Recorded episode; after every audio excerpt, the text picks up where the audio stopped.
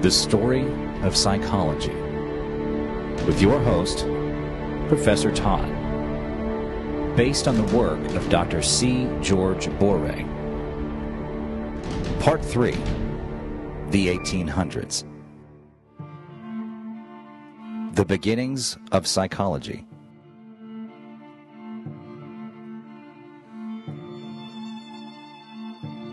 Thus far, the research on the nervous system consisted largely of electrical stimulation of nerves.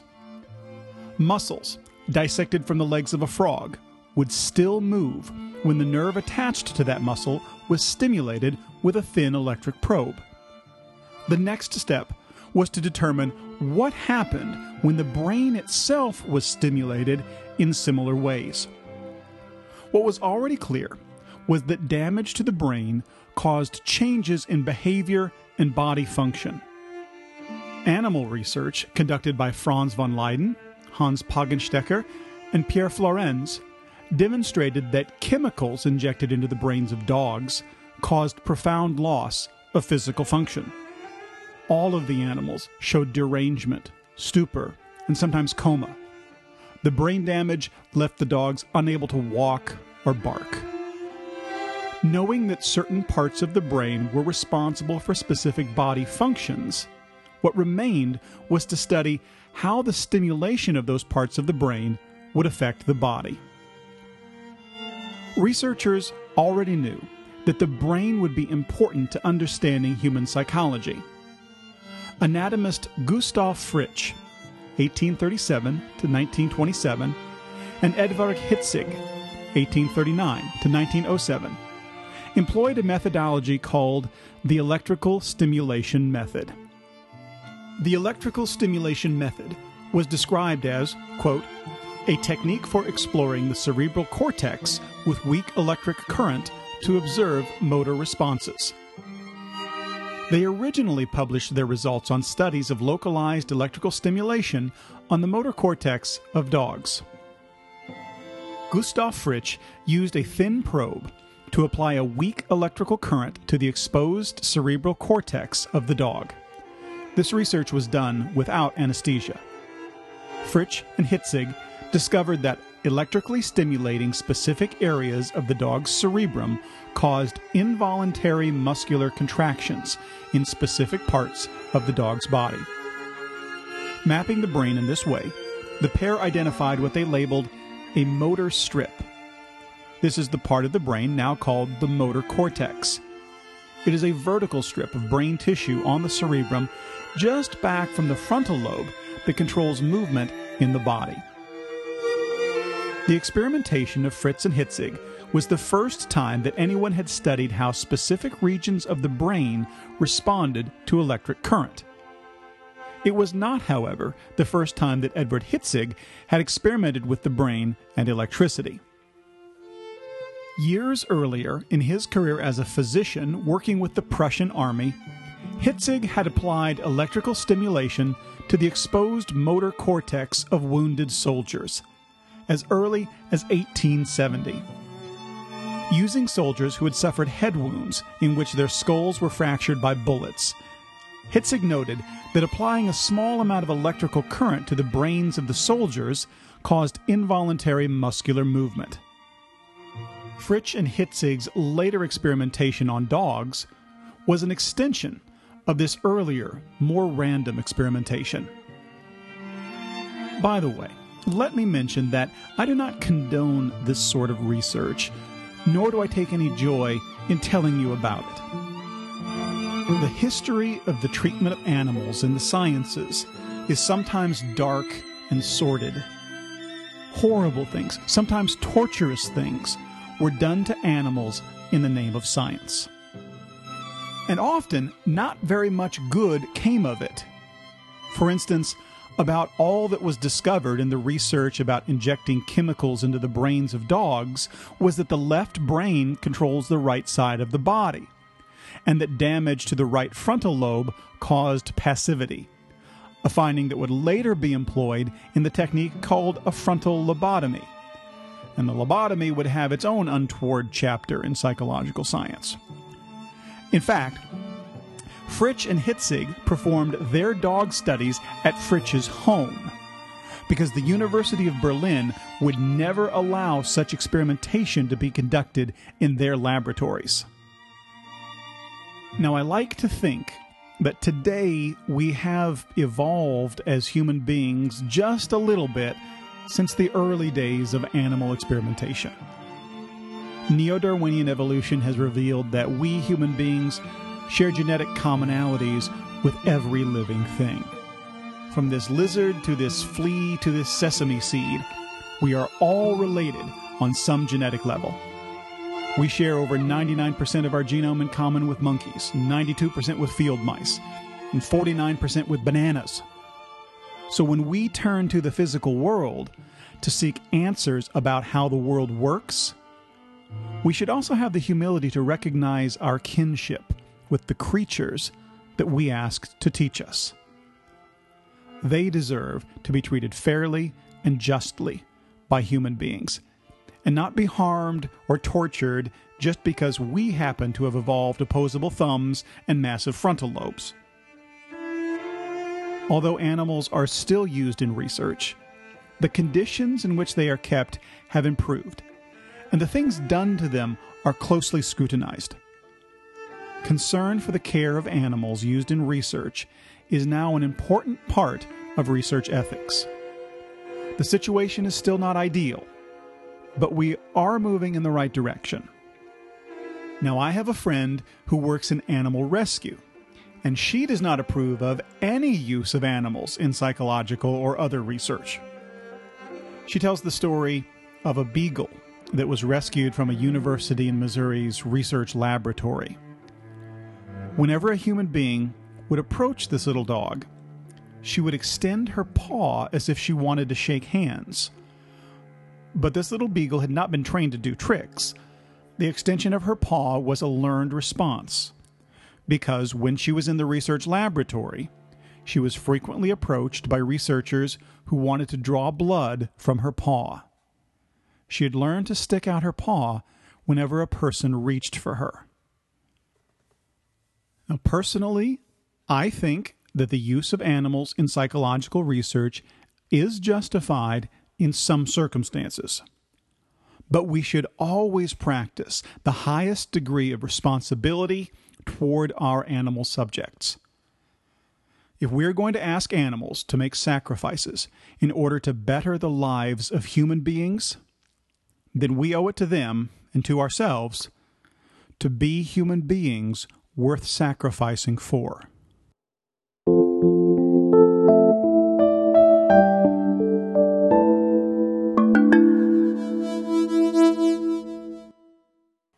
Hitzig and Fritsch's work opened the door to further localized testing of the brain by many other scientists, including the neurologist David Ferrier. David Ferrier, 1843 to 1928, was a pioneering Scottish neurologist and psychologist who extended the brain stimulation experimentation of Fritsch and Hitzig using monkey brains. Ferrier started his experiments in 1873 at the West Riding Lunatic Asylum in Yorkshire, England.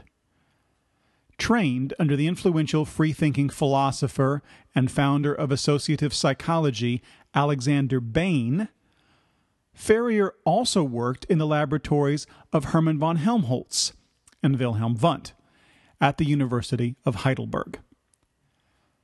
The conditions under which Ferrier found himself were quite suitable for experimentation, including good facilities and an abundance of animals for experimentation, mostly rabbits, guinea pigs, and dogs. By the end of 1873, Ferrier reported his early results to local scientific meetings and in the hospital's own journal, the enormously influential West Riding Lunatic Asylum Medical Reports. Ferrier later returned to London, where the Royal Society sponsored an extension of his stimulation experiments to macaque monkeys. Ferrier was able to demonstrate that the stimulation of the cortex in animals could be used to map specific motor functions. He showed that increasing the intensity of the stimulation of the motor cortex caused erratic movements, such as that seen in epilepsy. In fact, Ferrier mapped the monkey brain so accurately that he used his maps to locate a human brain tumor that was removed in the first such guided neurosurgery. These findings and their practical application to human betterment were used to defend and absolve Ferrier from accusations of inhumane use of animals, brought against him by anti vivisection societies and other scientists. Ferrier was later one of the founding members of the National Society for the Employment of Epileptics, what is now the National Society for Epilepsy.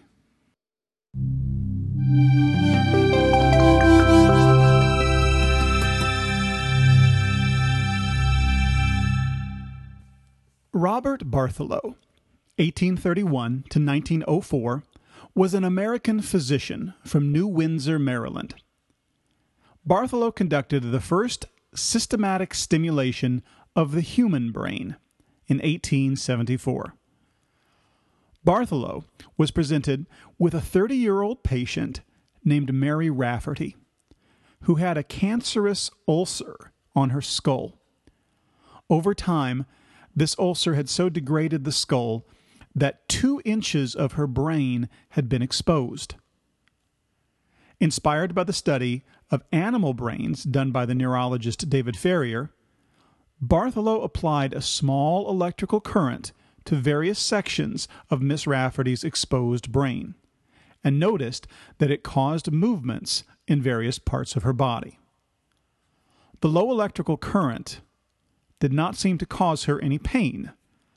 However, when Bartholow applied a larger amount of current, Mary Rafferty became distressed. She experienced convulsions and then went into a coma. She revived three days later, but the following day she had a major seizure and died. Now, you might think that this clearly unethical research would spell the end of Bartholow's career, but you would be wrong. Although he was criticized by the American Medical Association, this did not end his professional advancement.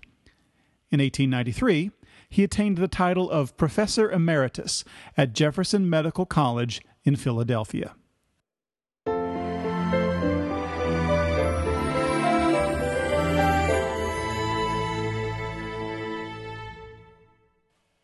For better or worse, these experimentations on the brains of living subjects taught scientists and psychologists a great deal about the workings of the brain. However, it was not just research on living brains that revealed useful information. The post mortem examination of the brain also unlocked some of the secrets held in this mysterious organ. Now, recall for a moment our earlier discussion of Franz Joseph Gall and phrenology. Gall's work originated in studies of the localization of function within the brain. Gall believed that specific areas of the brain control specific functions. Pierre Flourens claimed to have disproved Gall's hypothesis with his ablation studies. However, debates about the localization of function hypothesis remained alive one of Franz Joseph Gall's former students offered a challenge to the medical professionals of his time to disprove the localization theory by finding a case of frontal lobe damage that was unaccompanied by a disorder of speech. In 1861, Paul Broca, 1824 to 1880, a French physician, anatomist, and anthropologist, was presented with his first patient in the Bicêtre Asylum, a man who had come to be called Tan, due to his inability to utter any word except Tan. This patient Tan, whose real name was Monsieur Lebon, lost his ability to speak 21 years earlier. Tan could still understand speech and otherwise had normal mental functioning So when Tan died just a few days later, Paul Broca performed the autopsy. As predicted, the patient did in fact have an egg sized lesion in the left frontal lobe, apparently caused by syphilis. Broca continued to study similar cases and eventually conducted 12 autopsies that all revealed similar damage to the left frontal lobe in cases of inability to speak.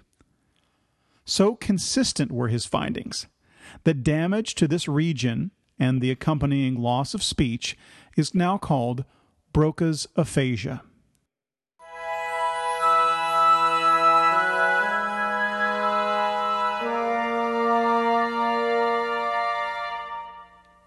Broca's research led others to research a wide variety of other functions, such as Carl Wernicke, 1848 to 1905. Shortly after Paul Broca published his findings on language deficits caused by damage to what is now referred to as Broca's area, Wernicke began pursuing his own research into the effects of brain disease on speech and language. Wernicke noticed that not all language deficits were the result of damage to Broca's area. Rather, he found that another area of the brain, in the superior portion of the left temporal lobe, resulted in deficits of language comprehension. Specifically, a patient with damage in this area could speak in nonsense words but not form complete sentences. This region is now referred to as Wernicke's area, and the associated inability to understand speech or to produce meaningful speech is known as Wernicke's aphasia. Karl Wernicke died in Germany from injuries suffered following a bicycle accident. So please, as a bicyclist myself, look out for bicyclists and please share the road.